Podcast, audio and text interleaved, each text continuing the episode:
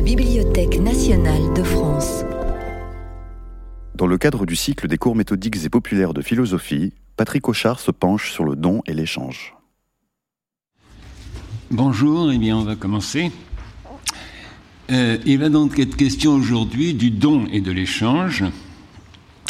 Et je commencerai par dire que la philosophie sans doute a pensé l'échange mutuel, et c'est même comme règle de l'échange qu'elle a pensé la justice et l'égalité entre les hommes. Je renvoie à Rousseau dans le discours sur l'égalité, de la culture des terres sont suivis nécessairement leur partage, et de la propriété, une fois reconnue, les premières règles de justice. Donc c'est à partir de l'échange des biens, des terres, etc., que euh, euh, s'inventent les premières règles de justice. Mais d'une certaine façon, j'essaierai de montrer qu'elle n'a guère pensé le don, qui peut, semble-t-il, il faudrait y revenir, opérer comme l'amour, indépendamment de la justice et de l'exigence d'égalité. Est-il donc possible de penser le don sans le ramener, d'une manière ou d'une autre, à une modalité, fût-elle déviante, de l'échange? Selon l'adage latin do ut des, je donne pour que tu donnes. Et sans le ramener donc à la réciprocité de prestations égales, fussent-elles hétérogènes? Mais aussi bien d'ailleurs, n'échange-t-on jamais que des choses différentes entre des partenaires différents? Je renvoie à un texte d'Aristote dans l'éthique à auquel je me suis déjà référé d'ailleurs. Ce n'est pas à partir de deux médecins que naît une société, une koinonia, une communauté, mais à partir d'un médecin et d'un agriculteur, soit d'être en somme autres et non pas égaux. Mais il faut les égaliser. Et toute la question justement donc de l'échange, c'est comment se trouvent égalisés justement donc ces êtres et ces choses euh, euh, hétérogènes. Alors sans doute n'est-il guère loisible de détacher complètement le don de l'échange, sauf à penser, comme le fait Derrida, que le don est l'impossible et qu'il s'annule pour peu qu'il apparaisse. Mais encore faut-il déceler le paradoxe dont le don ne laisse pas d'infiltrer l'échange. Et je me bornerai donc à quelques coups de sonde à dessein d'approcher ce paradoxe. Alors, pour aborder donc à titre préliminaire ce que j'appellerais l'énigme du don, je me bornerai à confronter deux moments voisins du contrat social. Le premier, chapitre 4 du premier livre, consacré à l'esclavage, et plus précisément à l'impossibilité radicale de le fonder en droit. Eh bien, ce chapitre fait valoir l'absurdité ou la folie qu'il y aurait à ce qu'un homme se donne gratuitement. Attendu, nous dit Rousseau, qu'un tel renoncement à la liberté est incompatible avec la nature de l'homme et ne saurait qu'être juridiquement nul et non avenu, à l'instar, dit-il, d'une convention vaine et contradictoire qui ruine dans son principe toute possibilité d'échange. Alors je ne lis pas le texte, il serait trop long, mais vous l'avez dans la première page donc des photocopies, c'est le texte sur l'esclavage qui montre effectivement qu'il n'y a aucune manière de traiter juridiquement ou de fonder juridiquement justement donc un tel état de fait.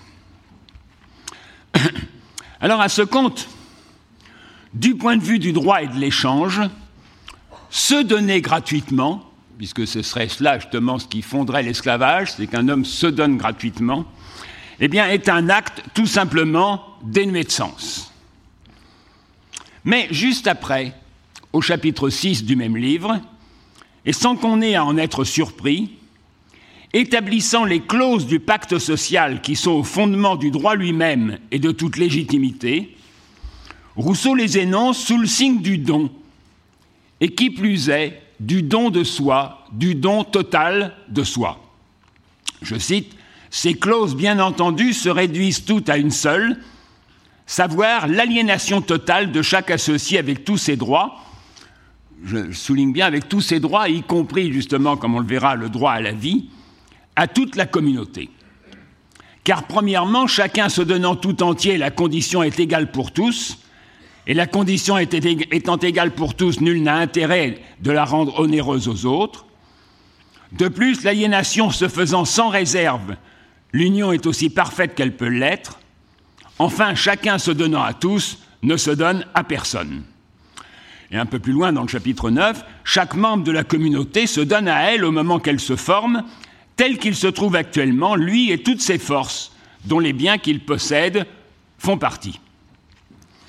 Alors, bon, il y aurait évidemment beaucoup de choses à dire, et, ce ne sera pas exactement mon propos, justement, sur ces clauses, cette, clause unique, justement, l'aliénation totale, c'est-à-dire le don total euh, euh, de, de, chacun, justement, à tous. Mais ce qui m'intéresse ici, donc, c'est que se donner gratuitement, se donner tout entier, se donner sans réserve, eh bien, c'est d'un côté un acte fou, insensé, qui précipite dans l'absurdité de l'esclavage, hors de tout droit, et de l'autre, l'acte le plus sensé, ou comme Rousseau a dit dans le, dans le second discours, le plus réfléchi qui soit jamais entré dans l'esprit humain, c'est-à-dire justement donc cet acte qui fonde la société et qui inaugure proprement la liberté civile et morale, si bien qu'en un certain sens, le don à la foi exclut et fonde le loi et fonde le droit. D'un côté, justement, le, don de soi, qui serait, qui serait le fondement de l'esclavage, exclut évidemment tout droit, et de l'autre, au contraire, donc, ce don euh, euh, total, cette aliénation totale de chacun à tous, est ce qui fonde le droit.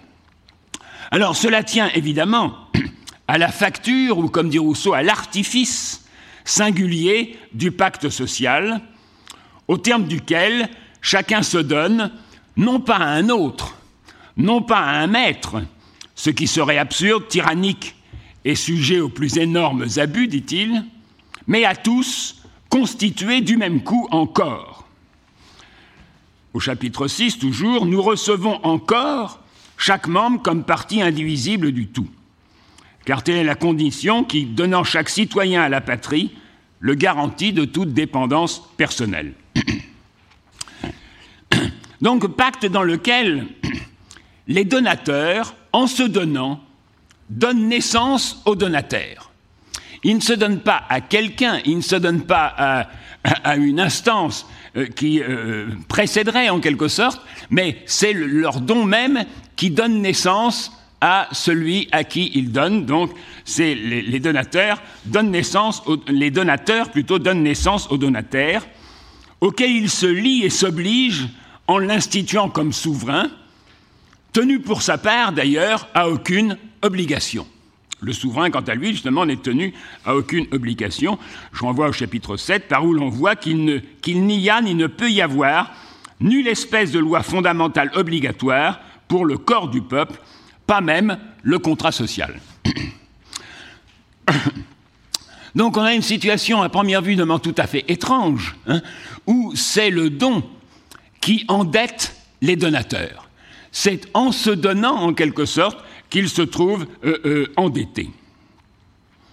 Mais évidemment, cet artifice implique que le don soit tel son envers, immédiatement suivi d'une restitution qui inverse justement donc les positions du donateur, ou des donateurs plutôt, et du donateur je cite, Enfin chacun se donnant à tous ne se donne à personne, et comme il n'y a pas un associé sur lequel on acquiert le même droit qu'on lui cède sur soi, on gagne l'équivalent de tout ce qu'on perd et plus de force pour conserver ce qu'on a. C'est toujours dans le, même, chapitre 6. Ou encore au chapitre 8, réduisant toute cette balance à des termes faciles à comparer, et donc on voit bien là qu'il y a une balance, donc il y a une sorte d'échange, ce que l'homme perd par le contrat social, c'est sa liberté naturelle et un droit illimité sur tout ce qui le tente et qu'il peut atteindre. Ce qu'il gagne, c'est la liberté civile et la propriété de tout ce qu'il possède. Et au chapitre 9, ce qu'il y a de singulier dans cette aliénation, c'est que loin qu'en acceptant les biens des particuliers, la communauté les en dépouille, elle ne fait que leur en assurer la légitime possession, changer l'usurpation en un véritable droit, et la jouissance en propriété. Et donc par une cession avantageuse au public et plus encore à eux-mêmes, ils ont pour ainsi dire acquis tout ce qu'ils ont donné. Ce qui ne va pas évidemment sans paradoxe, et Rousseau poursuit, paradoxe qui s'explique aisément par la distinction des droits que le souverain et le propriétaire ont sur le même fond, comme on verra ci-après. Et encore, je renvoie au, livre 2, chapitre 5, sur la question justement du droit de vie et de mort, en quelque sorte, ou du droit justement du souverain, en quelque sorte, euh, d'exiger que le, citoyen, dans certaines circonstances, sacrifie sa vie pour pour la patrie. Alors voilà comment Rousseau s'en explique. Sa vie, c'est-à-dire celle du citoyen, n'est plus seulement un bienfait de la nature, mais un don conditionnel de l'État. Donc sa vie, d'une certaine façon, il l'a reçue effectivement de l'État à partir de ce, don sans réserve qu'il euh, euh, a fait justement donc euh, au départ. Alors, en l'espèce, je ne peux pas rentrer plus en détail, justement, parce que pas, mon propos n'est pas exactement du contrat social, mais en l'espèce, donc, qui est certes unique en son genre, si le don fonde le droit et invente l'égalité, qui nous est dit, je terminerai ce chapitre et ce livre par une remarque qui doit servir de base à tout le système social, c'est qu'au lieu de détruire l'égalité naturelle, ça c'est contre Hobbes d'ailleurs, mais enfin je ne rentre pas dans le détail, le pacte fondamental substitue au contraire une égalité morale et légitime à ce que la nature avait pu mettre d'inégalité physique entre les hommes, et que pouvant être inégaux en force et en génie, ils deviennent tous égaux par convention et de droit.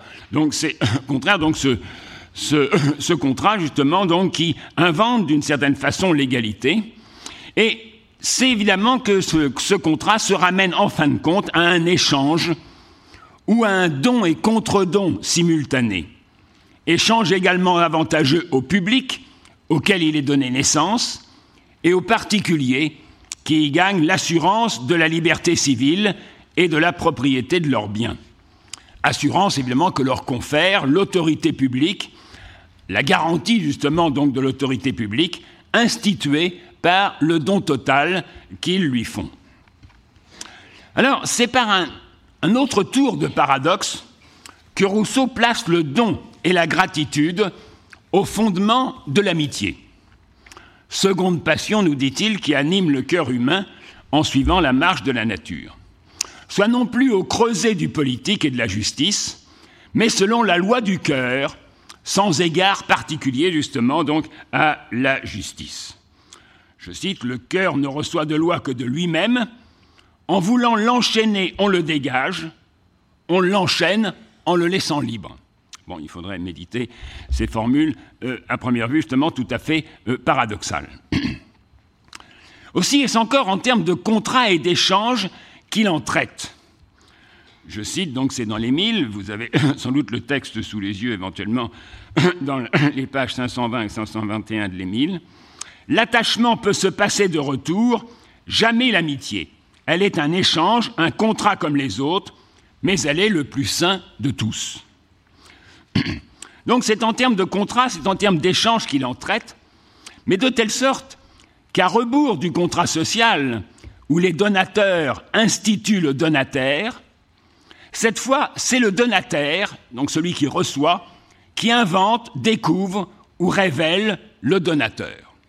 Et je renvoie à, cette phrase qui me paraît toujours tout à fait singulière. Le mot d'ami n'a point d'autre corrélatif que lui-même.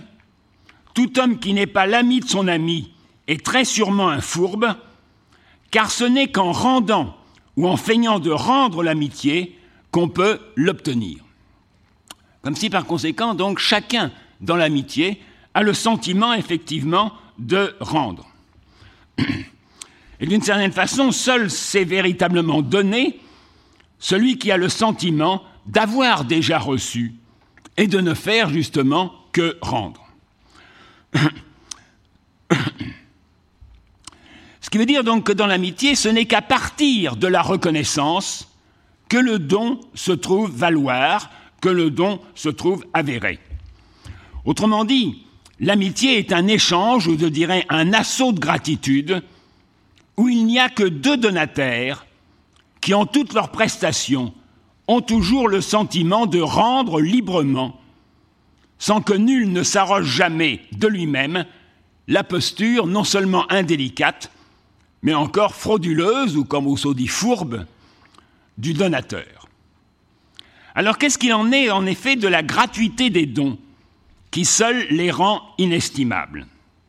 C'est d'être gratuit qui les rend inestimables, et donc c'est d'être gratuit qui les arrache à l'ordre de l'échange marchand, puisque dans l'échange marchand, il n'y a pas d'inestimable, de façon, c'est-à-dire tout, tout, se trouve estimé et euh, monnayé. Alors, c'est qu'un vrai bienfait ne s'avère que sous la condition d'être oublié par le bienfaiteur qui de lui-même s'éclipse. Je cite encore cette formule un peu paradoxale lui vanter vos services, parce que il, parle de l'amitié au moment justement donc où le, le gouverneur hein, euh, rentre dans un rapport d'amitié avec son élève, si l'on veut dire, hein, euh, puisque donc il arrive au moment de l'adolescence, etc., etc. Alors voilà la formule lui vanter vos services, c'est les lui rendre insupportables. Après tout ce que j'ai fait pour toi, etc., etc., quand je me suis sacrifié, les oublier, c'est l'en faire souvenir. Comme si justement c'était l'unilatéralité même du don qui assurait en retour sa reconnaissance.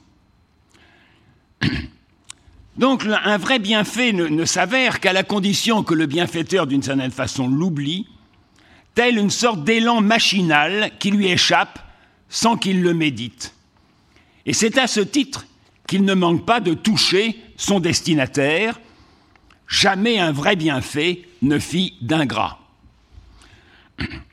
Autant donc le vendeur fait valoir sa marchandise et ouvre loyalement le marchandage, autant le donateur dispense ses bienfaits sans y songer, comme allant de soi, et par inadvertance, sans envisager la moindre contrepartie, à vrai dire en ne forçant pas le trait, sans même s'aviser qu'il donne, je dirais à l'instar du ciel, comme on parle justement des dons du ciel. Je me réfère donc à René Char dans, dans les feuillets d'Epnos, cette formule de René Char, pour qu'un héritage soit réellement grand, il faut que la main du défunt ne se voie pas. Ou encore évidemment de cette formule de l'évangile de Matthieu, qui, a, toujours, est toujours évidemment, euh, qui a toujours alimenté en quelque sorte la réflexion sur le don, lorsque vous ferez l'aumône, que votre main gauche ne sache pas ce que fait votre main droite.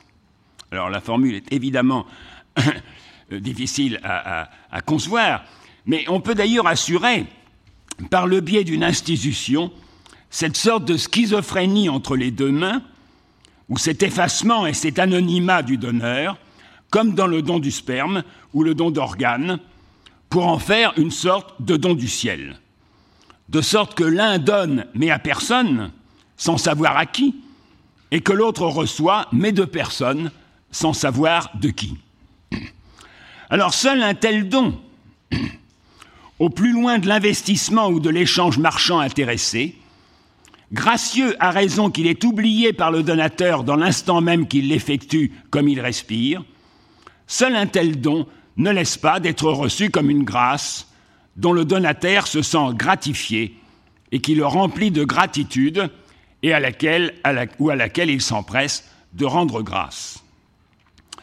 Alors, sur le don, effectivement, qu'il effectue comme il respire, je renvoie donc à Simone Veil, un texte auquel je me suis déjà référé la dernière fois, ou du moins dans les entours de ce texte.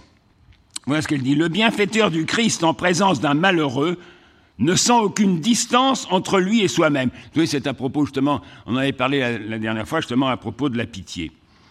Il transporte en l'autre tout son être. Dès lors, le mouvement d'apporter à, manger est aussi instinctif, aussi immédiat que celui de manger soi-même quand on a faim. Et il tombe presque aussitôt dans l'oubli, comme tombent dans l'oubli les repas des jours passés. Ceux que le Christ remerciera donnent comme ils mangent. J'ai dit donne comme il respire, ici donc c'est donne comme il mange, c'est-à-dire avec ce côté euh, machinal en quelque sorte, hein, elle dit instinctif, hein, et, tout de suite en quelque sorte oublié. Alors seul un tel don donc euh, euh, touche effectivement donc le, donataire et, et, auquel par conséquent le donataire s'empresse à, à, rendre grâce. Je cite toujours le texte de l'Émile. Voit-on jamais qu'un homme oublié par son bienfaiteur l'oublie? Au contraire, il en parle toujours avec plaisir, il n'y songe point sans attendrissement. S'il trouve l'occasion de lui montrer par quelque service inattendu qu'il se souvient des siens, avec quel contentement intérieur il satisfait alors sa gratitude, avec quelle joie, quelle douce joie il se fait reconnaître, avec quel transport il lui dit Mon tour est venu, voilà vraiment la voie de la nature, jamais un vrai bienfait ne fit d'ingrat. Au reste, c'est donc cette absolue gratuité, ou cet oubli du don, qui laisse au donataire le soin de l'agréer, de l'avérer comme tel, en se sentant l'obligé de son ami, sans avoir lieu de se croire piégé, sans avoir le sentiment qu'on lui ait frauduleusement forcé la main. Je cite encore Rousseau, l'ingratitude n'est pas dans le cœur de l'homme, mais l'intérêt y est. Il y a moins d'obligés ingrats que de bienfaiteurs intéressés. Si vous me vendez vos dons, je marchanderai sur le prix.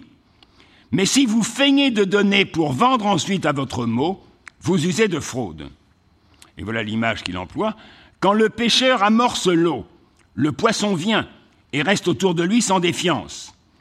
Mais quand pris à l'hameçon caché sous la paille, il s'en retirait la ligne, il tâche de fuir.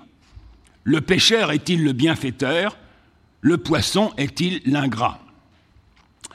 Alors, moyennant quoi, faire seulement état d'un bienfait au lieu de l'oublier, de ne pas même songer à en tenir le compte, ce n'est pas seulement indélicat, c'est la meilleure façon d'en annuler la vertu oblative et bienfaisante pour l'avérer comme une offense commise par le biais d'un commerce frauduleux et sous le couvert d'une fin de générosité qui s'emploie, comme dit La Rochefoucauld, à prêter à usure sous prétexte de donner.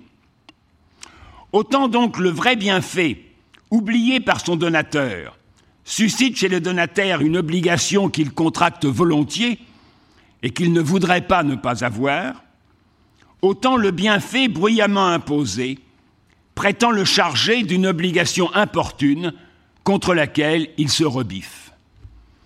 En d'autres termes, évidemment, Rousseau, avec sa tendance euh, sur la fin quelque peu paranoïaque, est évidemment extraordinairement sensible justement à ces dons, comme il dit, ces dons forcés ou ces dons faits par fraude ou par ruse, d'autant qu'il était assez solitaire et qu'il était, vers la fin, quand il était à Paris, évidemment, en but à toutes sortes de personnes qui voulaient absolument lui donner ceci et cela, dont il n'avait aucunement euh, cure.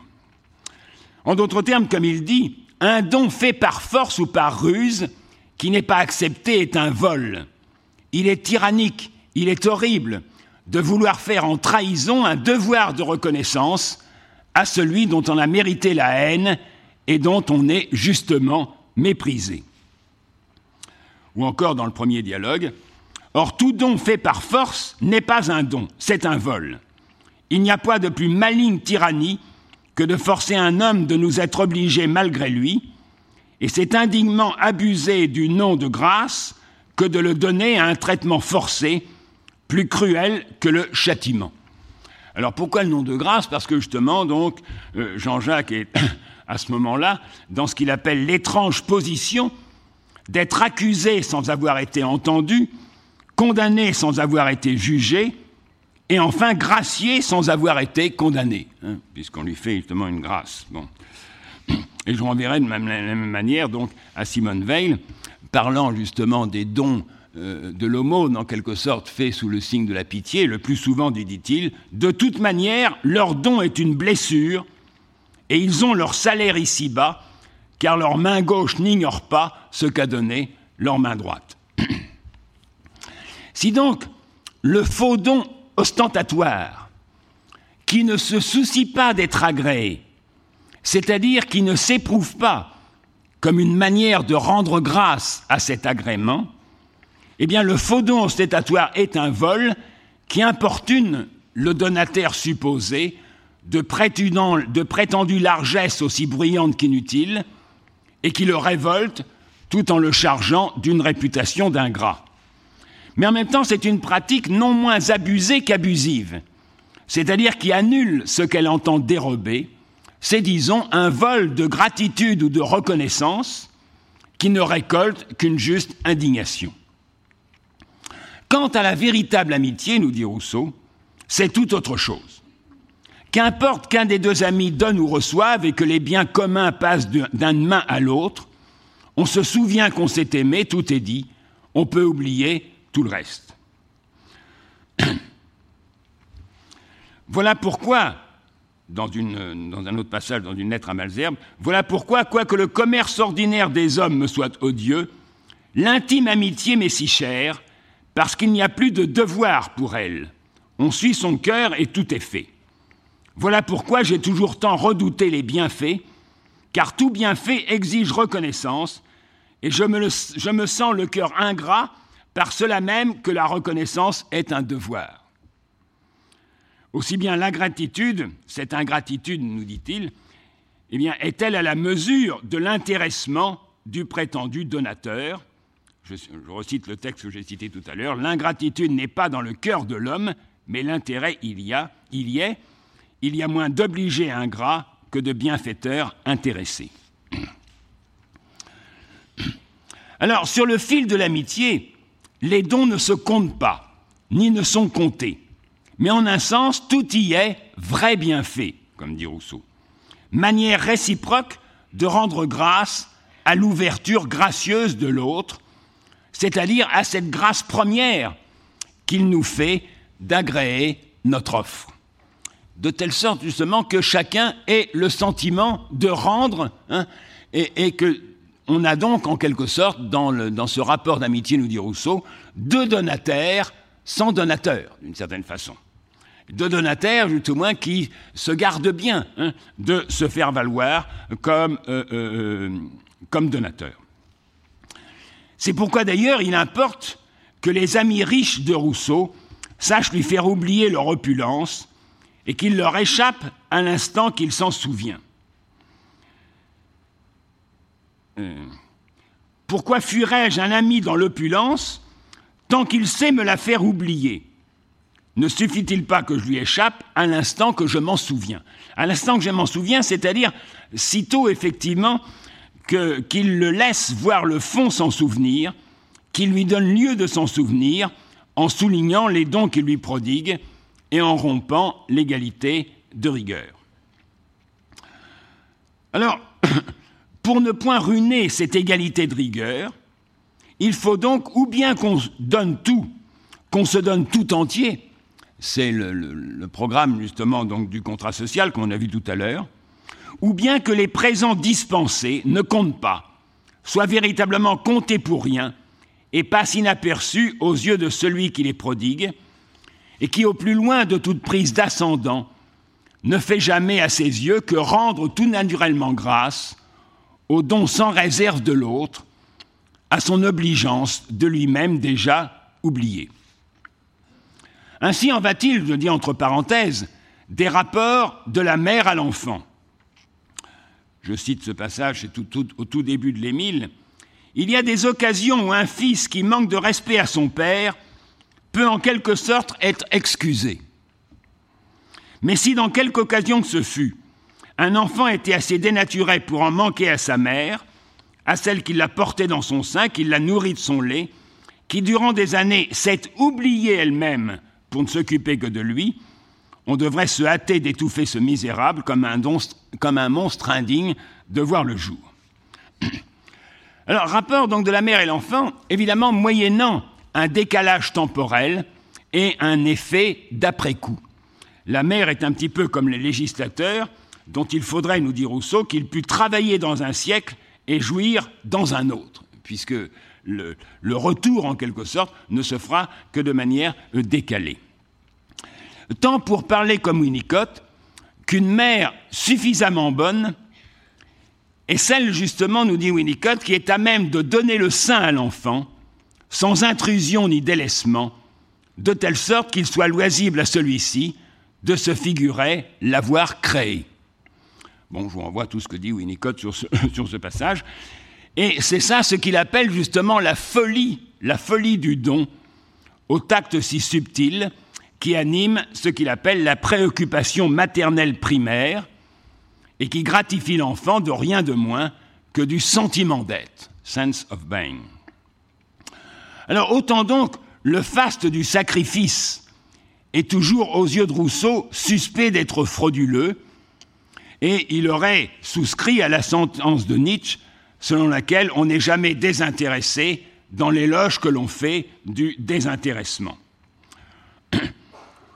Ou encore, comme disait La Rochefoucauld, l'intérêt parle toutes sortes de langues et joue toutes sortes de personnages, même celui de désintéressé.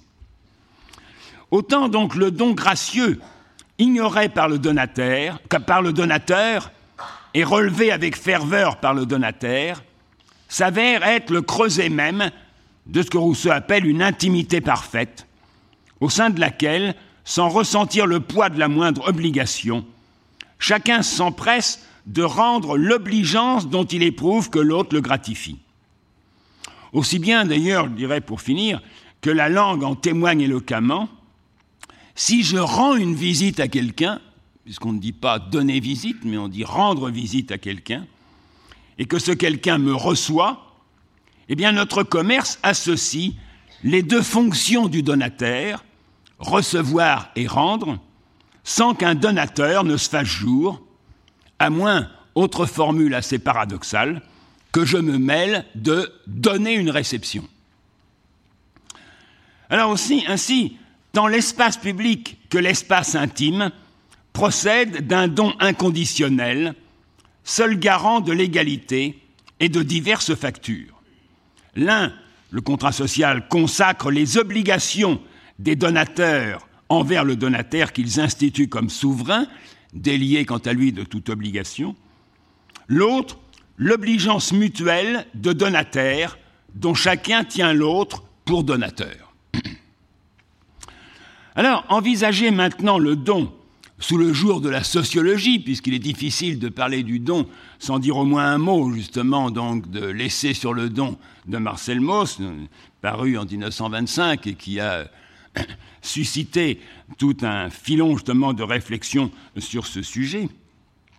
Donc, envisager le don sous le jour de la sociologie, évidemment, ne va pas sans paradoxe.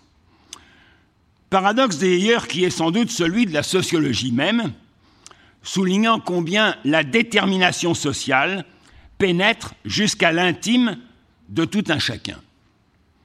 Aussi bien, Derrida soutient qu'on pourrait aller jusqu'à dire qu'un livre aussi monumental que l'essai sur le don de Marcel Mauss parle de tout sauf du don. Puisque précisément, donc, le don est pour lui évidemment l'impossible, hein, et que Évidemment, parlant du don, justement, Marcel Mauss va parler en particulier des obligations. Alors, paradoxe qui tient à ce que, si vous voulez, la dimension libre, volontaire et gratuite du don semble, cadre, semble-t-il, plus mal encore que le suicide, par lequel Durkheim a inauguré la sociologie française d'une certaine façon, avec la détermination et la contrainte qui caractérisent le fait social. Aussi, l'entreprise de Mauss ne laisse pas de conjuguer la liberté sans laquelle il n'y a pas de don et la contrainte, ou du moins l'obligation, sans laquelle il n'y a pas de fait social, et de tenir ce paradoxe ou cette ambiguïté sans sacrifier l'un ou l'autre terme. Je cite un petit peu au hasard justement dans l'essai sur le don, plutôt je relève quelques formules à cet égard frappante, donner librement et obligatoirement. Ou encore, c'est encore une notion complexe qui inspire tous les actes économiques que nous avons décrits, et cette notion n'est ni celle de la prestation purement libre et purement gratuite, ni celle de la production et de l'échange purement intéressé de l'utile, c'est une sorte d'hybride. Donc c'est sur cet hybride justement donc que Mauss va essayer de, euh, réfléchir ou exactement donc euh, d'enquêter. En tout cas, et quoi qu'il en soit de ces formules liminaires, le, tout début justement donc de l'essai sur le don, si vous allez y voir, eh bien, ces formules forcent évidemment le trait pour faire reconnaître le don comme un fait social. Je cite, Dans la civilisation scandinave et dans bon nombre d'autres, les échanges et les contrats se font sous la forme de cadeaux, en théorie volontaire, en réalité obligatoirement faits et rendus. Elles, c'est-à-dire ces prestations, ont revêtu presque toujours la forme du présent, du cadeau, offert généreusement, même quand dans ce geste qui accompagne la transaction, il n'y a que fiction, formalisme et mensonge social, et quand il y a au fond obligation et intérêt économique. Donc là, évidemment, il me semble que Mauss force évidemment, le trait, hein, en faisant justement de l'apparat effectivement du don, hein, eh bien, une sorte simplement de fiction, de mensonge social, qui revêt de cette apparence fastueuse hein, et, libérale en quelque sorte, hein, et, bien des déterminations euh, euh, économiques euh, tout à fait précises et, obligatoires. Mais je dirais donc que quoi qu'il en soit donc de ces formules liminaires, loin de réduire la forme du don à une simple apparence qui voilerait la réalité effective de l'échange contraint et déterminé par la division du travail, Mauss promeut ce qu'il appelle un système de dons réciproques, comme la forme archaïque et en un sens éternel des relations euh, sociales. Je cite, Cette morale est éternelle, elle est commune aux sociétés les plus évoluées, à celles du proche futur et aux sociétés les moins élevées que nous puissions imaginer. Nous touchons le roc. Par conséquent, ce système justement de dons réciproques comme la forme archaïque et en un sens éternel des relations sociales, eh bien c'est un roc, ou du moins, comme il dit un peu plus loin, un des rocs sur lesquels sont bâties nos sociétés. Autrement dit, il s'agit de comprendre le don comme une forme ou un régime à part entière d'échange. Et le sous-titre de, de l'essai effectivement le dit, forme et raison de l'échange, enfin essai sur le don, forme et raison de l'échange dans les sociétés euh, euh, archaïques. Ou encore même comme, comme une forme ou un régime de marché. Nous décrirons les phénomènes d'échange et de contrat dans ces sociétés qui ne sont pas privés de marché économique comme on l'a prétendu. Car le marché est un phénomène humain qui, selon nous, n'est étranger à aucune société connue, mais dont le régime d'échange est différent du nôtre. Et donc, Moss se propose en quelque sorte de décrire un système à première vue contradictoire, donc un système de dons réciproques impliquant, à l'enseigne du libre don, la triple obligation de donner, de recevoir et de rendre.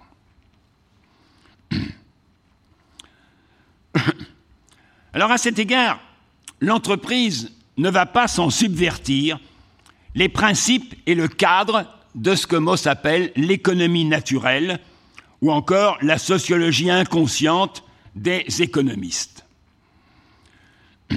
Je cite Moss, il ne semble pas qu'il ait jamais existé rien qui ressemblât à ce qu'on appelle l'économie naturelle. Par une étrange mais classique aberration, on choisissait même pour donner le type de cette économie les textes de Cook concernant l'échange de troc chez les Polynésiens. Or, ce sont ces mêmes Polynésiens que nous allons étudier ici et dont on verra combien ils sont éloignés en matière de droit et d'économie de l'état de nature. À cet égard, évidemment, mais je ne pourrais pas rentrer dans le détail, Moss se situe dans le sillage de Malinowski, qui a consacré tout un travail à faire sauter les doctrines courantes sur l'économie primitive dans ce grand livre, évidemment, euh, euh, qu'est Les Argonautes du Pacifique euh, occidental, auquel je vous renvoie. Alors, qu'est-ce que c'est donc cette économie naturelle dont l'essai sur le don subvertit les principes et brise en quelque sorte le cadre? Eh bien, c'est, si on se rapporte à Aristote, comme, comme Moss y invite, que l'échange naturel opérerait d'abord de manière marginale à titre de complément de l'autarcie, je cite Aristote dans les politiques, un tel troc n'est pas contraire à la nature, ni une espèce de crématistique, car il ne visait qu'à compléter l'autarcie conforme à la nature. Deuxièmement, que l'échange naturel se présenterait comme un contrat postulant l'équivalence des différents, je renvoie au texte que j'ai cité tout à fait au début, et que le motif qui y préside ne serait autre que l'avantage mutuel des contractants qui inquièrent ainsi de quoi parfaire leur suffisance. L'échange se faisait nécessairement sans excéder la limite de leur suffisance. Or, le propos de Mauss s'inscrit résolument en faux contre ces principes. L'échange sous la forme de dons réciproques n'est pas un contrat, mais une lutte. Ou comme, ou comme il dit de manière évidemment frappante, une guerre de propriété, une lutte de richesse. On communique et on s'oppose dans un gigantesque commerce et un constant tournoi. Donc ça sera évidemment toute la, question du potlatch ou, la question justement de la circulation des dons dans les, sociétés euh, euh, polynésiennes, qui, sont considérées justement donc comme, en, même temps justement comme un marché, si vous voulez, pour employer le terme de, Mauss, hein, et, comme un tournoi, et, comme justement un combat. Donc un combat en quelque sorte à coup de don, comme, dit Carsanti en, en commentant Maud. Ce combat à coup de don qui opère dans l'accointance de l'intimité et de la peur. Je cite encore Mauss à propos des rapports entre les belles familles qui ne se voient plus, ne s'adressent plus la parole, mais échangent de perpétuels cadeaux. C'est en Polynésie. En réalité, nous dit-il, cet interdit exprime et l'intimité et la peur qui règnent entre ce genre de créditeurs et ce genre de débiteurs réciproques. Ou plus loin, les hommes se sont abordés dans un curieux état d'esprit de crainte et d'hostilité exagérée et de générosité également exagérée, mais qui ne sont folles qu'à nos yeux. En tout cas, évidemment, ce qu'il remarque, c'est que dans ces sociétés qu'il examine, il n'y a qu'un pas entre la fête et la bataille. Et que assez souvent, précisément, donc, la fête se termine en bataille euh, euh, rangée. En quoi, évidemment, le potlatch, la cérémonie est évidemment tout à fait fameuse, hein, euh, c'est précisément cette sorte de cérémonie ou de grande fête des Indiens d'Amérique de l'Ouest, hein, et où précisément donc chacun tour à tour, enfin pas chacun d'ailleurs, mais chaque groupe, ou chacun comme représentant justement d'un groupe tour à tour, hein, eh bien, euh, euh, fait, fait, justement des dons fastueux hein, à, un autre groupe, hein, et où évidemment ça circule de manière, euh, de manière cyclique selon les saisons, etc. etc. Bon. Euh, non seulement fait justement des dons fastueux, mais à la limite même détruit devant l'autre groupe hein, des, masses de richesses euh, euh, d'une façon justement dilapidatoire, en quelque sorte. On viendra évidemment donc sur ce, sur ce point. Donc en quoi évidemment le potlatch, qui exacerbe l'antagonisme, il parle justement de prestations totales de type agonistique, est révélateur de ce qui se joue dans le don. Ensuite, ce régime d'échange, je reviens sur les différents critères justement de ce que Aristote permet de penser comme l'économie naturelle, eh bien ce régime d'échange n'a rien à voir avec l'autarcie, mais il traduit, je cite, la manière dont les sous-groupes de ces sociétés segmentées de type archaïque sont constamment imbriqués les uns dans les autres et sentent qu'ils se doivent tout. C'est ça, me semble-t-il, le principe sur lequel il faudra évidemment euh, revenir. Je cite encore, si on donne les choses et les rend, c'est parce qu'on se donne et se rend des respects. Nous disons encore des politesses. Mais aussi c'est qu'on se donne en donnant, et si on se donne, c'est qu'on se doit, soit et son bien aux autres. Donc, évidemment, comme je vais essayer de le montrer, Mauss pense évidemment le don par rapport à la dette, en quelque sorte, par rapport au sentiment, justement, qu'on se doit aux autres qu'on se doit tout entier, en quelque sorte, donc, euh, euh, aux autres. Et Mauss aussi n'envisage guère l'équivalence des différents, puisque c'était un des principes évidemment donc de, l'échange au sens, au sens d'Aristote. Aussi bien d'ailleurs à l'encontre de l'axiome aristotélicien, c'est-à-dire qu'on n'échange que des choses différentes entre des êtres différents, hein, eh bien il arrive, je cite, il arrive que des choses qu'on a acquises et données vous reviennent dans la même journée identique, au terme justement de ce cercle de, prestations euh, euh, euh, diverses. Identique, mais il faudrait dire anobli du prestige de l'échange. Et Malinowski, d'ailleurs, ne laisse pas de faire sauter le préjugé qui exclut l'échange dès lors qu'on ne peut rendre que sous une forme identique. Au contraire, là, il, y a la possibilité, précisément, donc, de retrouver sous une forme identique, hein, mais précisément identique, pas tout à fait, puisque justement cette chose qui nous revient finalement, hein, eh bien, elle est anoblie du parcours d'échange justement donc qu'elle euh, a fait. Elle est chargée justement de ce poids social hein, que, que ce parcours euh, lui a fait faire. Enfin, évidemment, cet échange ne vise pas un profit ni même un avantage euh, matériel. Ainsi, par exemple, les dons échangés à la naissance d'un enfant, la naissance d'un enfant, évidemment, l'occasion hein, de fête où il y a des dons et également justement des destructions euh, euh, massives. Hein.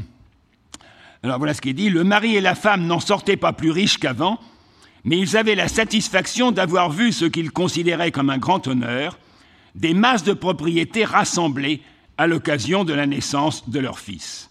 C'est un extrait évidemment de Turner ou encore les masses de propriétés qui sont rassemblées, euh, ou encore plutôt, comme dit Malinowski, on ne trouve nulle trace de gain, en dehors de toute considération sur le point de savoir si les cadeaux sont nécessaires ou même utiles, donner pour le plaisir de donner constitue l'une des caractéristiques essentielles de la sociologie tobriandaise, puisque c'est dans les îles Tobriand que Malinowski a fait ses observations dont la nature universelle et fondamentale, me permet d'alléguer qu'il s'agit là d'un trait commun à toutes les sociétés euh, sauvages.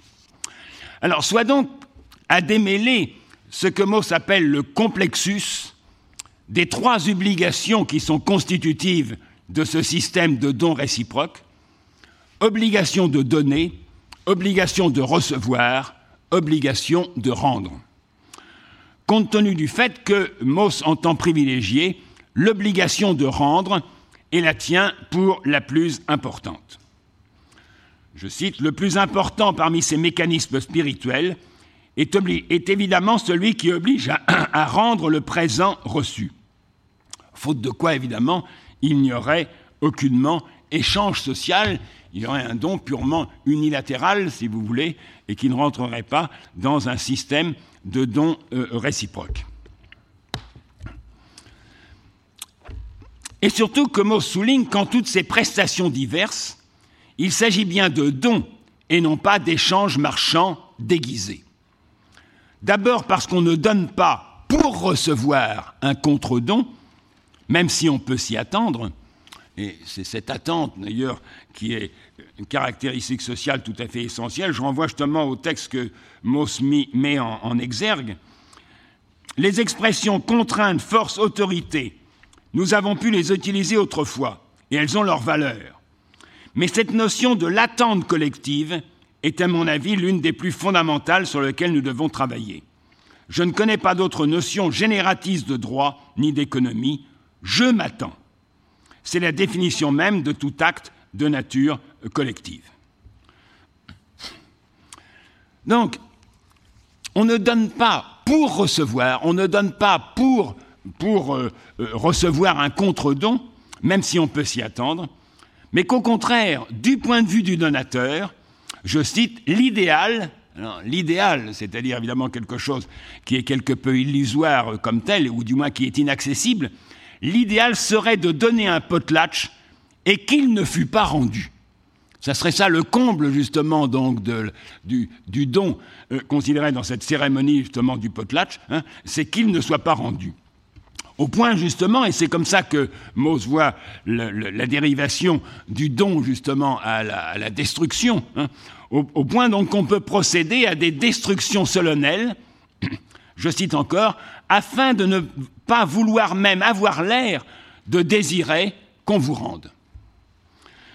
Donc le, le qui consiste à, à, détruire devant les autres, en quelque sorte, hein, des masses de propriétés ou de richesses euh, euh, accumulées, hein, eh bien, ça sera en quelque sorte le comble, effectivement, du potlatch, puisque justement, c'est un, un potlatch dans lequel on n'a même pas l'air, en quelque sorte, d'attendre un, un, un contre-don. Ensuite, donc, parce que nul n'est jamais en droit d'exiger d'un autre quoi que ce soit. Alors c'est ça évidemment le point essentiel, hein, c'est que ça n'est pas un échange marchand, évidemment. Dans l'échange marchand, hein, la, prestation ou la contre-prestation hein, sont, évidemment exigibles. Là, là, dans toutes ces prestations, nul n'est jamais en droit d'exiger d'un autre quoi que ce soit, c'est-à-dire que la prestation est toujours à la libre discrétion de son auteur. Même dans ces sociétés, l'individu et le groupe, ou plutôt le sous-groupe, se sont toujours sentis le droit souverain de refuser le contrat. Alors évidemment, s'ils refusent le contrat, c'est à peine de guerre, de guerre civile ou de guerre privée. Hein. Mais ils ont toujours le droit de refuser le contrat, et c'est ce qui donne un aspect de générosité à cette circulation des biens. Et qu'il n'y a d'ailleurs, nous dit-il avec humour, qu'avec les dieux et les morts, que la donation sera nécessairement rendue. Alors comment dès lors peut-il y avoir réciprocité, système de dons réciproques, nous dit-il, sans que nul ne soit jamais en droit d'exiger en retour la contrepartie d'une prestation? Eh bien c'est justement qu'on donne librement, gratuitement, libéralement, c'est des expressions qu'emploie Most, ou encore justement donc fastueusement. Noblesse oblige, comme dit Malinowski, et repris évidemment donc euh, euh, par Mauss.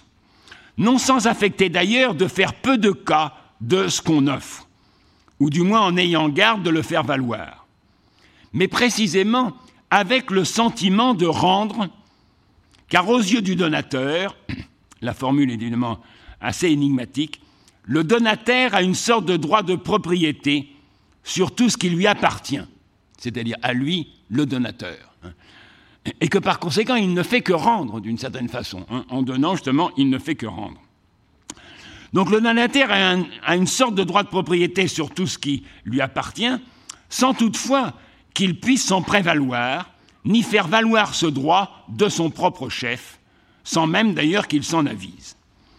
De la même façon, on rend librement, car aux yeux du premier donataire, le donateur garde une sorte de droit de propriété sur le présent qu'il a fait, sans de rechef qu'il puisse le faire valoir lui-même. Ou alors, évidemment, il y a des occasions, d'ailleurs assez savoureuses, je, vous lis ce texte de Malinowski, encore qu'à l'occasion, justement, on peut le prendre par force ou par surprise. Enfin, on peut reprendre l'équivalent, justement, par force ou par surprise. C'est ce que Malinowski appelle justement le lébou dans les îles Tobriand. Et voilà le texte de Malinowski. Supposons qu'il y a un an, j'ai donné un vaga, donc c'est un de ses présents euh, dans le système de la Kula, à un de mes partenaires.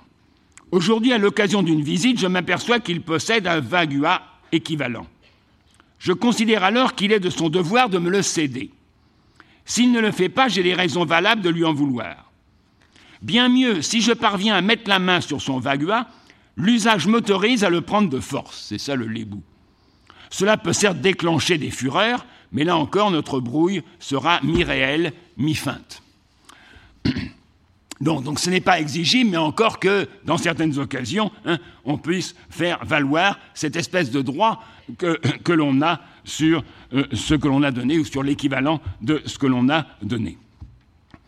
Autrement dit, de même que le don est un rendre, mais auquel nul ne saurait contraindre, que nul ne saurait exiger. De même, rendre est un don, auquel pareillement nul ne saurait contraindre et que nul n'est en droit d'exiger.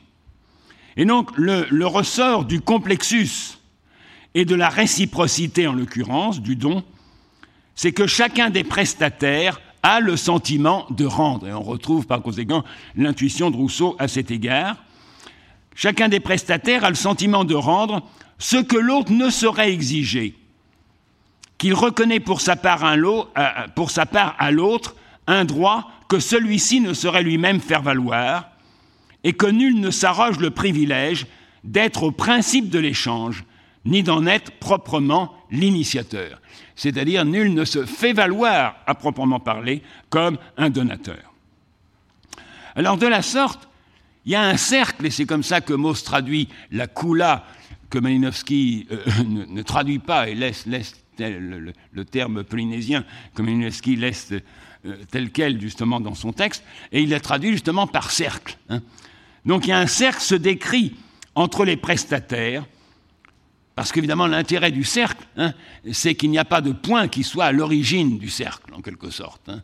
Dans, le cercle, justement, chaque point est le suivant, d'une certaine façon, ou celui qui, rend, la politesse. Donc un cercle se décrit entre des prestataires dont nul n'est à l'origine et qui ne laisse pas de tisser le lien social.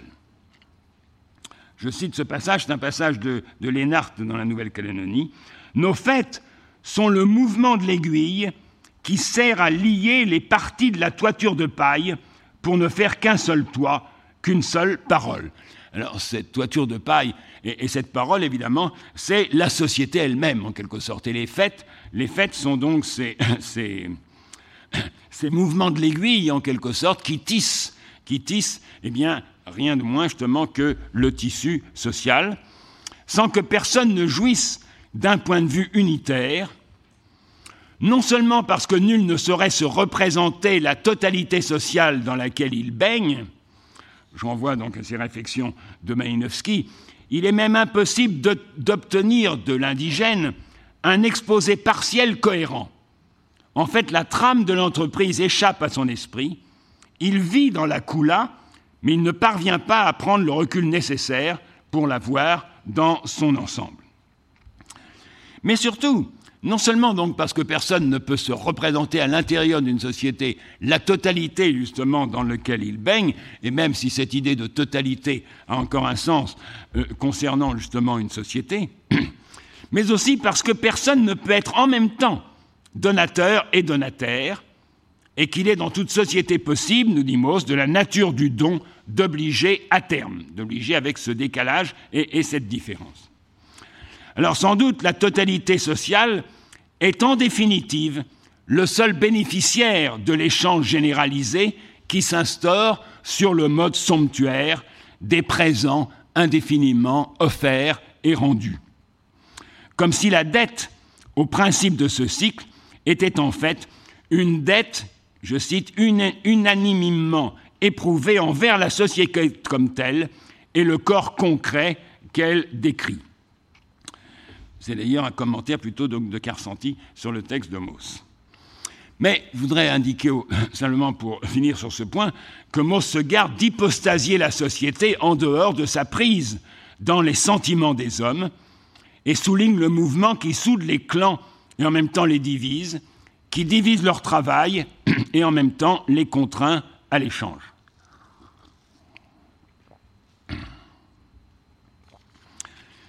Je cite enfin Mauss, c'est en considérant le tout ensemble que nous avons pu percevoir l'essentiel, le mouvement du tout, l'aspect vivant, l'instant fugitif où la société prend, où les hommes prennent conscience sentimentale d'eux-mêmes et de leur société vis-à-vis d'autrui. Mais la société prend autrement que le ciment, d'une certaine façon. Elle prend, et je cite la dernière phrase, nous apercevons des nombres d'hommes, des forces mobiles qui flottent dans leur milieu et dans leurs sentiments. Non, elle prend plutôt comme un milieu, justement, où les hommes se trouvent euh, euh, flottés. Alors, dernier point que je voudrais aborder, parmi les innombrables lectures que l'essai sur le don a suscité, je voudrais me pencher justement sur celle qui me paraît la plus, tranchante, hein, et, sans doute la plus féconde, hein, qui est l'interprétation et la réflexion de Georges Bataille, en particulier dans ce livre étonnant qui s'appelle La part maudite. Alors évidemment, l'essai sur le don est à l'origine des réflexions de bataille. il, l'indique tout à fait nettement, il dit justement, puis-je indiquer ici que la lecture de l'essai sur le don est à l'origine des études dont je publie les résultats aujourd'hui? Ou encore plus loin, enfin ailleurs plutôt, la part la plus importante dans l'élaboration de ces notions nouvelles revient à Marcel Mauss, confère Essai sur le don. Il est regrettable que ce travail n'ait pas été publié sous une forme plus accessible, puisqu'il était resté sous la forme d'un article évidemment de revue, mais maintenant justement donc ça a été largement euh, réparé.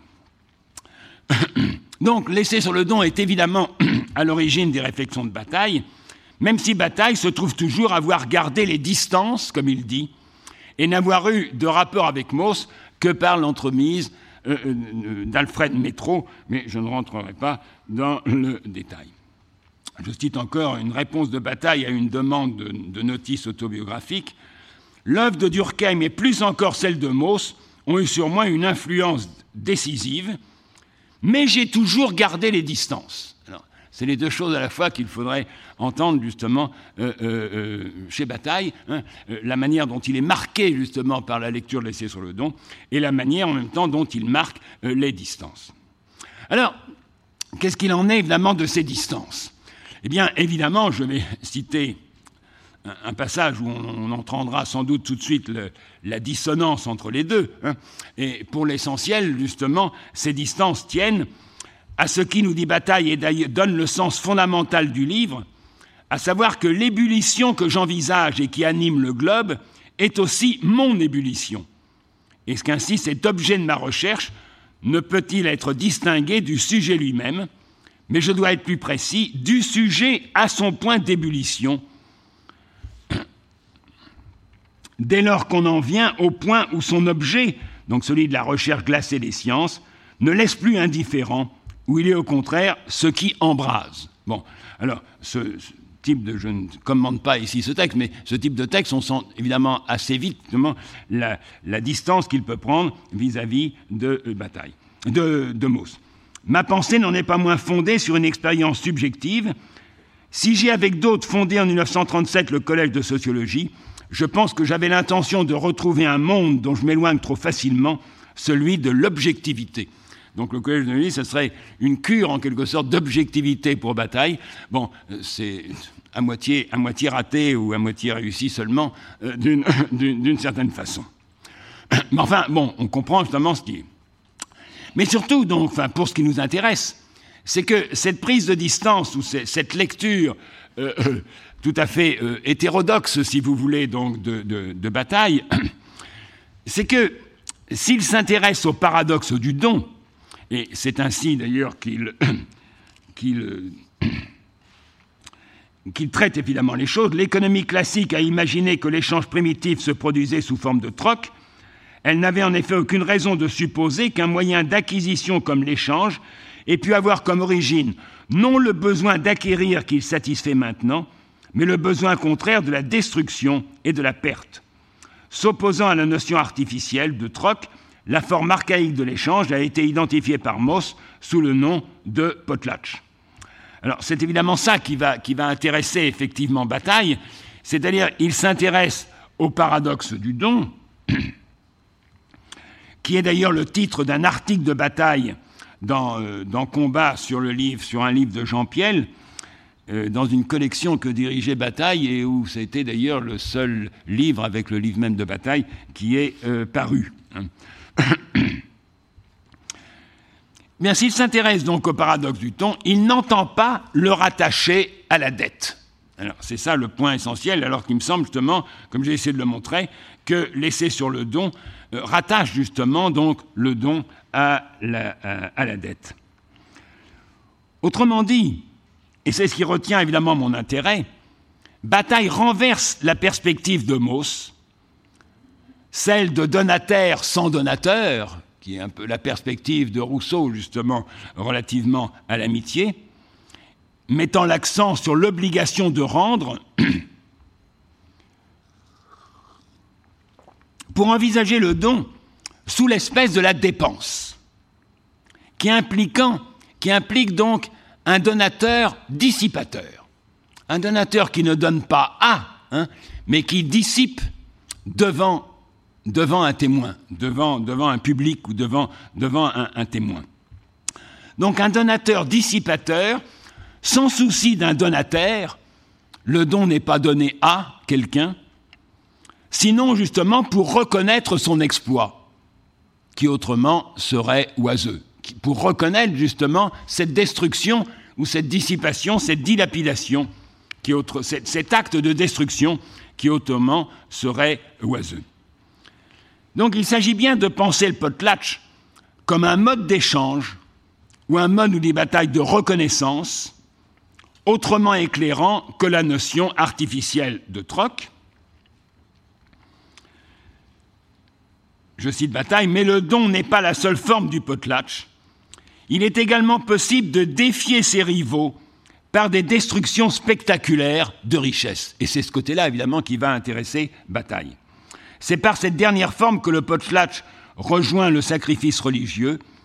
Le don doit être considéré comme une perte et ainsi comme une destruction partielle, le désir de détruire étant reporté en partie sur le donataire.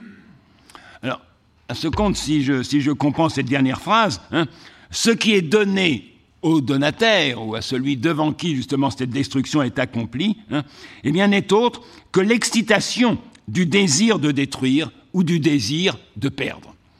Donc Bataille essaie de penser de manière tout à fait profonde en quelque sorte le désir de perdre comme tel. Et il rattache le don donc au désir de perdre euh, euh, comme tel.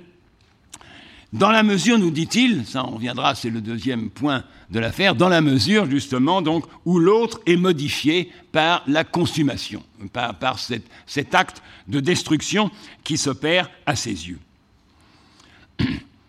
Alors, quant à l'économie générale, puisque c'est cela qu'introduit effectivement Bataille, c'est-à-dire de, faire comprendre le don en, l'incluant justement dans une économie générale qui seule justement l'englobe et qui seule le rend euh, euh, intelligible. Cette économie générale, donc, qui est bien propre évidemment à lui faire garder ses distances avec Mauss, elle embrasse l'ambition de concevoir rien de moins que nous dit-il, l'économie à la mesure de l'univers. Bon, c'est une expression qu'on retrouve à plusieurs reprises euh, chez Bataille. Par exemple, le titre d'une première présentation, en quelque sorte, de ce qui deviendra la, part maudite. Comment nous conduire à la mesure de l'univers Lit-on justement donc dans, la part maudite. Celle de la liberté d'esprit qui découle des ressources globales de la vie, pour lequel dans l'instant tout est résolu, tout est riche, qui est à la mesure de l'univers. Bon. Disons plus modestement peut-être, hein, à la mesure de l'embrasement solaire, puisque la, réflexion de bataille va prendre comme métaphore justement le soleil, l'activité même du, soleil en quelque sorte, comme une activité qui donne. Comme une activité qui donne, comme on dit d'une machine ou comme on dit d'une sono, hein, qu'elle donne à plein, en quelque sorte, qu'elle donne effectivement à plein tube. Donc cette économie générale, c'est une économie qui trouve son principe dans la dilapidation unilatérale du soleil, qui trouve son principe, ou disons plutôt sa métaphore, hein, dans la dilapidation unilatérale du euh, soleil, dont nous sommes un rayon. Je cite, Le rayon solaire que nous sommes retrouve à la fin la nature et le sens du soleil. Il faut se donner, se perdre sans compter. Et un peu, un peu plus loin, de manière plus nette en quelque sorte, je cite cette longue euh, citation une de bataille. Pratiquement du point de vue de la richesse, le rayonnement du soleil se distingue par son caractère unilatéral. Il se perd sans compter, sans contrepartie. Donc le soleil, il donne, il ne donne pas à quelqu'un, il ne donne pas de manière mesurée, hein, il donne sans contrepartie et, et, de manière justement donc démesurée. L'énergie solaire que nous sommes est une énergie qui se perd. Donc c'est cette dimension justement de la perte, de la dépense, de la dissipation ou de la dilapidation qui va justement retenir euh, euh, bataille. Et sans doute nous pouvons la retarder, cette perte, mais non supprimer le mouvement qui veut qu'elle se perde. de même un peu plus loin, du fait que vous disposez de toutes les ressources du monde, puisqu'elles ne peuvent sans fin servir à s'étendre, il vous faudrait dépenser activement, sans autre raison que le désir que vous en avez, que le désir de dépenser, que le désir, en quelque sorte, de dissiper. Sinon, vous devez passivement aller du chômage à la guerre. Vous ne pouvez le nier, ce désir est en vous, il est vif. Vous ne pourrez jamais le séparer de l'homme. Essentiellement, l'être humain a la charge ici de dépenser dans la gloire ce qu'accumule la terre que le soleil prodigue. Essentiellement, c'est un rieur, un danseur, un donneur de fête, c'est les expressions nietzschéennes. Ce langage est clairement le seul sérieux. L'humanité naïve a donné aux pratiques de la dépense glorieuse, leur lia tragiquement la grandeur et le sens de l'homme. La nature humaine, à l'avance, est à la mesure d'immenses libérations d'énergie. Que ceux qui l'aperçoivent se vouent à ces libérations, le plein fait par la faiblesse provisoire de l'esprit humain, la rage du soleil au moins ne leur manquera pas. Par la gloire voulue ou par l'horreur subie, jamais tâche proposée ne fut plus certaine d'aboutir. Alors il faudra voir sur cette gloire voulue et, et cette horreur subie, c'est là d'une certaine façon le choix. L'homme n'a le choix justement qu'entre deux manières de perte une perte honteuse, subie et catastrophique, ou une perte glorieuse et qui amène à ce que Bataille appelle la souveraineté.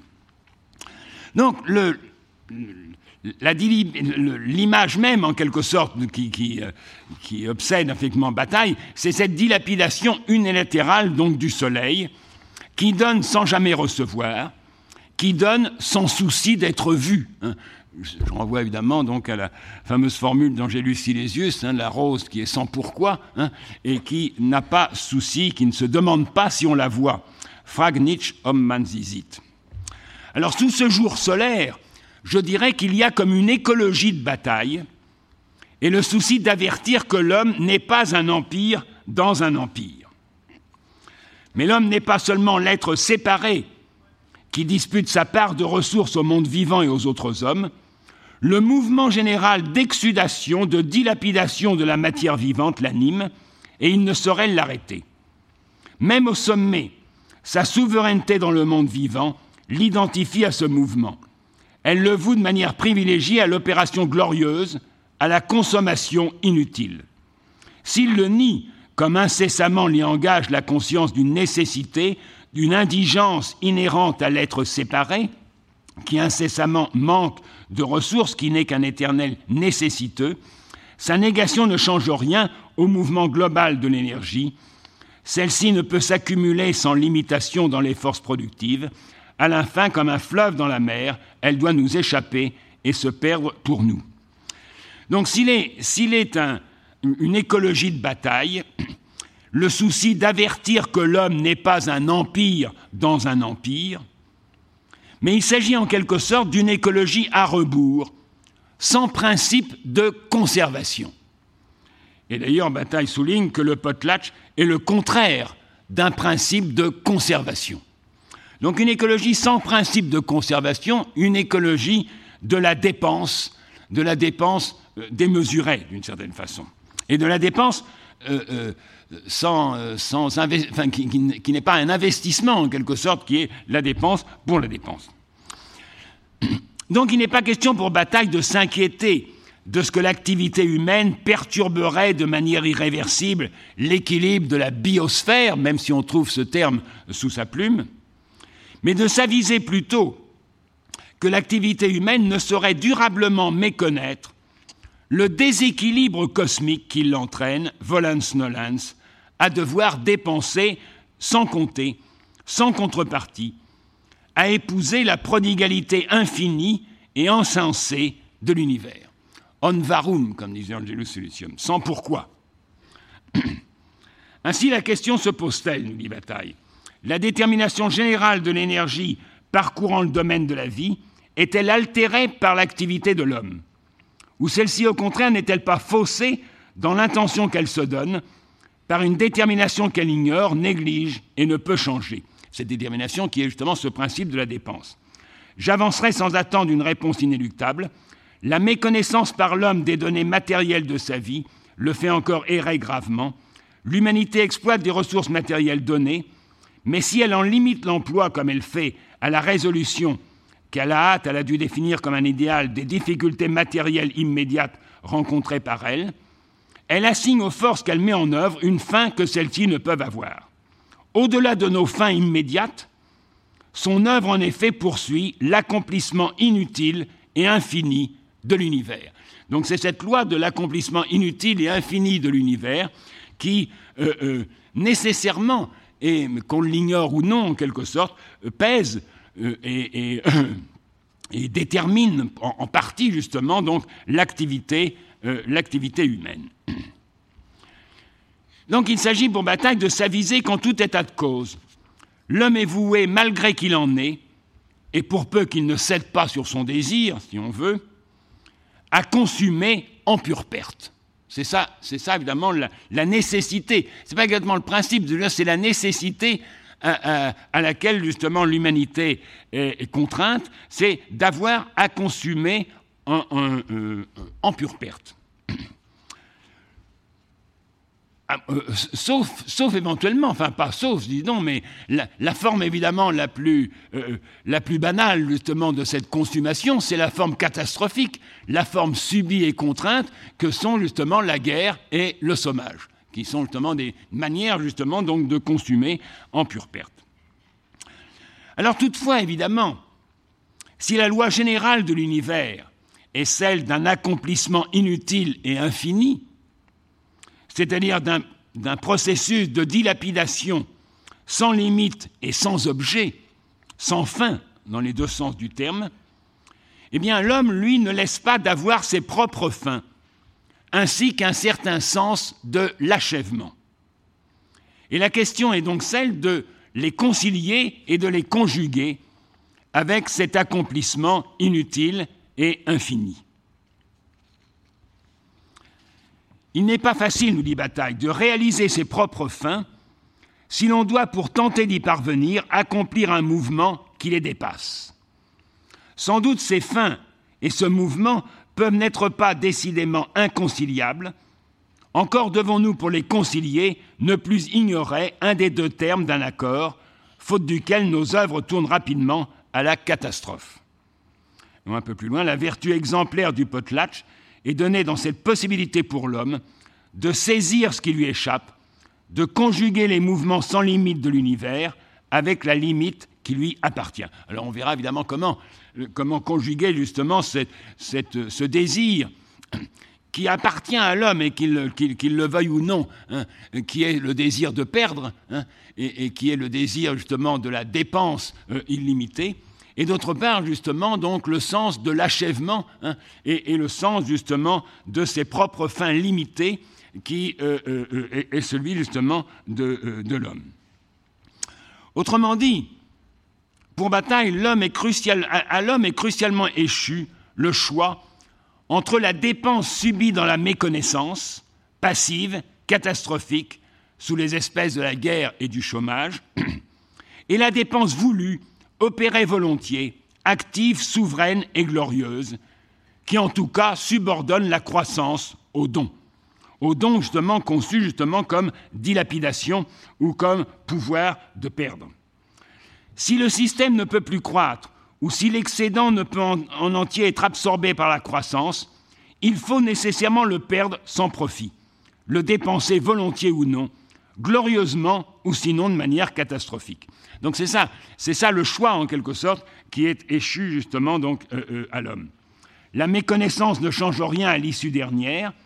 Nous pouvons l'ignorer, l'oublier. Le sol où nous vivons n'est quoi que ce soit qu'un champ de destruction multiplié.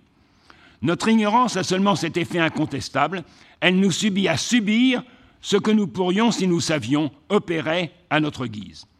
Elle nous prive du choix d'une exsudation qui pourrait nous agréer. Elle livre surtout les hommes et leurs œuvres à des destructions catastrophiques, car si nous n'avons pas la force de détruire nous-mêmes l'énergie en surcroît, elle ne peut être utilisée. Et comme un animal intact qu'on ne peut dresser, c'est elle qui nous détruit, c'est nous-mêmes qui faisons les frais de l'explosion inévitable. Donc le problème essentiel de la vie de l'homme, activement s'il le peut, sinon passivement, que, l'homme est tenu de résoudre, se pose donc de notre vivant dans sa plénitude. Et ceci subordonne nécessairement donc la croissance au don, désormais sans parler de dissipation pure et simple, analogue à la construction des pyramides, la possibilité de poursuivre la croissance est elle-même subordonnée au don. Le développement industriel de l'ensemble du monde demande aux Américains, parce que c'est aussi une réflexion sur le plan Marshall, d'une certaine façon, de saisir lucidement la nécessité pour une économie comme la leur d'avoir une marge d'opération sans profit. Alors, je laisse euh, discuter justement aux économistes. Ce qui m'intéresse évidemment là-dedans, c'est cette idée d'avoir à, conjuguer en quelque sorte, à rendre conciliable hein, ce désir de perdre, ce pouvoir de perdre qui est euh, celui même justement de l'homme, et en même temps ce sens de l'achèvement et ce sens justement donc eh de l'économie au sens restreint précisément du terme, c'est-à-dire d'une dépense qui soit hein, toujours justement une sorte d'investissement. Alors il n'y aurait pas de livre, il n'y aurait pas ce livre, La part maudite, hein, sans le dessein de peser en l'éclairant sur ce choix crucial dont la méconnaissance ne peut que vouer à la catastrophe tant les fins mesquines d'une humanité avide de croissance et répugnant à la dépense improductive ne pourraient qu'être déjouées par la déraison cosmique qui habite aussi l'homme, c'est-à-dire par la prodigalité exubérante du cosmos, indifférent à la pingrerie bourgeoise. Sitôt donc reconnu le principe d'un accomplissement inutile et infini, la fin réapparaît. La fin avec les deux sens, au terme de limite et au terme évidemment également de finalité. La fin évidemment de l'homme réapparaît. Nous pouvons formuler l'espoir d'échapper à une guerre déjà menaçante, mais il nous faut à cette fin dériver la production excédente, soit dans l'extension rationnelle d'une croissance industrielle malaisée, soit dans des œuvres improductives, dissipatives d'une énergie qui ne peut être accumulée d'aucune façon. Et avec cette fin réapparaît l'exigence d'un sens et l'exigence d'un achèvement, même s'il n'est plus celui d'une utilité limitée, mais qu'il reste à la merci d'un besoin de perte démesuré. Voilà ce que dit Bataille sur le, passage entre justement l'économie qui est celle du potlatch, pour dire enfin l'économie telle que, telle que Mauss l'envisageait, et puis ce qu'il appelle l'économie totémique qui aurait précédé, sur laquelle nous en À l'hérédité, l'hérédité donc qui assure la stabilité des formules dans l'économie totémique, une activité d'échange excessive, c'est-à-dire sous la loi de la, surenchère, a substitué une sorte de poker rituel, donc c'est comme ça qu'il entend le potlatch en quelque sorte, à forme délirante comme source de la possession. Mais les joueurs ne peuvent jamais se retirer fortune faite. Il reste à la merci de la provocation. La fortune n'a donc en aucun cas pour fonction de situer celui qui la possède à l'abri du besoin. Elle reste au contraire fonctionnellement, et avec elle le possesseur, à la merci d'un besoin de perte démesuré qui existe à l'état endémique dans un groupe social. Alors, moyennant quoi, est-ce qu'on peut arrimer l'essai sur le don au point de vue défini par l'économie générale, puisqu'aussi bien c'est sa lecture qui amena Bataille à en formuler euh, les lois.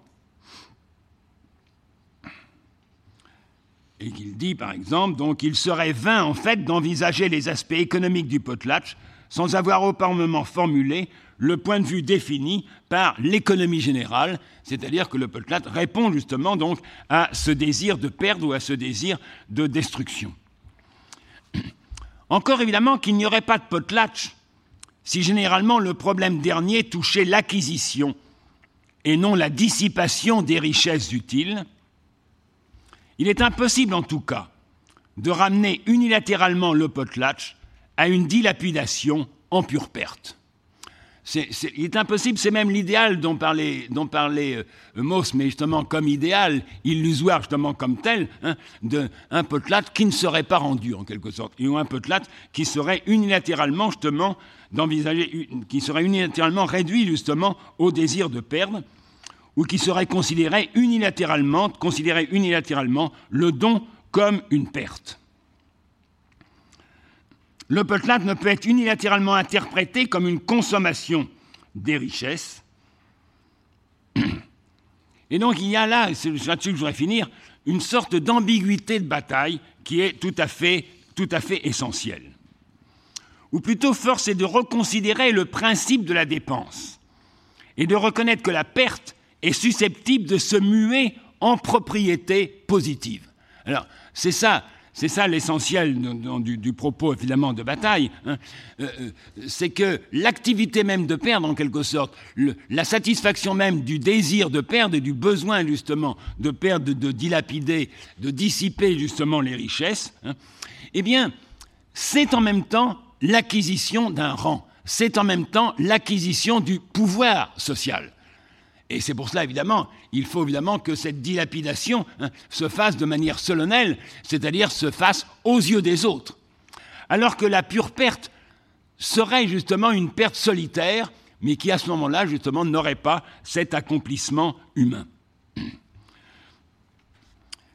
Donc la perte est susceptible de se muer en propriété positive, c'est-à-dire qu'elle avère et consacre dans son élan même un pouvoir de perdre et ce pouvoir de perdre se confond avec l'acquisition d'un rang ou avec l'acquisition de ce que Bataille appelle la gloire, c'est-à-dire que la dilapidation de ce surcroît devient elle-même objet d'appropriation, et que l'homme du potlatch fait du gaspillage même un objet d'acquisition. Il objet par, par le gaspillage, eh bien, il acquiert précisément le pouvoir, il acquiert précisément un rang et il acquiert précisément une aura, effectivement, donc, de gloire. Un objet d'acquisition est un objet d'acquisition utile qu'il peut, peut, à son tour, justement, donc, utiliser. Alors, sans doute, le potlat n'est-il pas, quoique usuraire, réductible à un investissement qui rapporte au premier donateur, bon, ça, c'est à peu près une évidence, mais il se solde par l'attribution de rangs qui sont acquis à raison même de la dilapidation et qui reviennent au dilapidateur comme un bien approprié, comme une propriété acquise et utilisable. À ce compte, donc, l'opération de décrit bataille est moins dialectique, même s'il peut en traiter à la manière hegelienne et en termes de négation, etc., mais elle est moins dialectique qu'empreinte d'une irréductible ambiguïté. Et elle procède à une prise en compte gauchie, comme dit Bataille, pour ne pas dire biaisée, de la règle cosmique.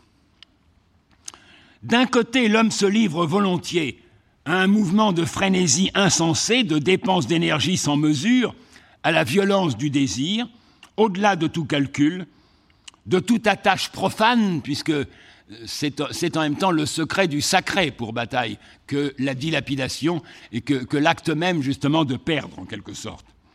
Et de l'autre, il entend saisir ce qu'il voulut insaisissable, utiliser ce dont il refusa l'utilité, reprendre ce qu'il sut perdre. C'est-à-dire il s'approprie comme une chose, et donc profane, le pouvoir de perdre sacralisant dont il fit preuve. Et il fait rentrer son dépassement dans ses limites, et il ne laisse pas d'approprier le dépassement lui-même ou le pouvoir du don. Opération tortueuse, nous dit Bataille, plus que dialectique, et cette tortuosité, il nous dit donc non seulement justement la main gauche n'ignore pas ce que fait la main droite, mais encore elle veut reprendre hein. ce que la main droite donne, la main gauche le reprend justement sous la forme justement donc de pouvoir. Donc opération tortueuse plus que dialectique, dans laquelle la négation n'est pas niée, mais comme dit Bataille, rebrousse à contresens. Telle une action en deux sens contraires, vouant à l'ambiguïté d'un leurre son sens et son achèvement, comme aussi bien d'ailleurs le sens et l'achèvement du livre qui en promeut l'intelligence. Il dit La part maudite est un livre que son auteur n'aurait pas dû écrire s'il en avait suivi la leçon à la lettre. Donc il n'est pas justement de pure dépense improductive. Cette pure dépense qui serait la pure dépense solitaire en quelque sorte, l'acte, de dilapidation euh, solitaire. Il n'est pas de pure dépense improductive, et nous ne laissons pas de nous arroger jusqu'à nos vertiges.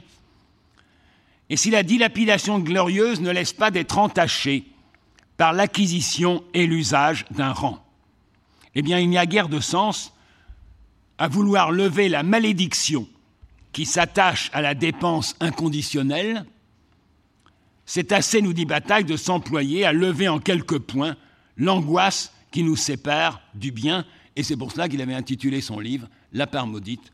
Je vous remercie.